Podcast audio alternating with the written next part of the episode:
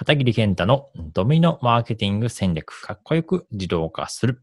ようこそ。こちらのポッドキャストでは、えー、私、片桐健太が、まあ、このドミノマーケティング戦略、そういったあの、マーケティングのあの、コンテンツについてお話をしていきたいなと思ってます。多すぎても良くないっていうところなんですけど、これ、これですね。あの、情報ってめちゃくちゃ、あの、ある。めちゃくちゃあるんで、ぶっちゃけ、ぶっちゃけググれば、あの、Google とかで検索すれば出てくるんですよね。何でも。なんで、その検索能力ですよね。Google とかで検索する、検索して、その出てきた情報を吟味して、自分にとって必要なものを選択できるんだったら、別に、そんな、なんか、いろんな、あの、人にお願いしなくても、な企業塾行ったりとか、とかのコンサルにお願いするとかいうのじゃなくてもできるはずなんですよ。大体、そんなに、なんか、検索しても出てこないっていうのは、出てこない情報ってあんまないんですよね。まあ、英語圏しかないとか、そういうのはあるかもしれないですけど、大体インターネット上に転がってます。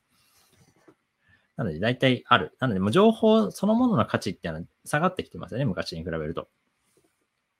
はい。ドミノマーケティングラジオを聞いていただきましてありがとうございました。Facebook のメッセンジャーを自動化システムとしてビジネスのオートメーションをすることができるメッセンジャーボット。こちらの無料オンラインコースをご用意しました。このポッドキャストの説明欄のところに無料オンラインコースを受講するための URL が貼ってありますので、そちらをクリックして、ぜひ受講してみてください。またそちらでお会いできたら幸いです。ではまた会いましょう。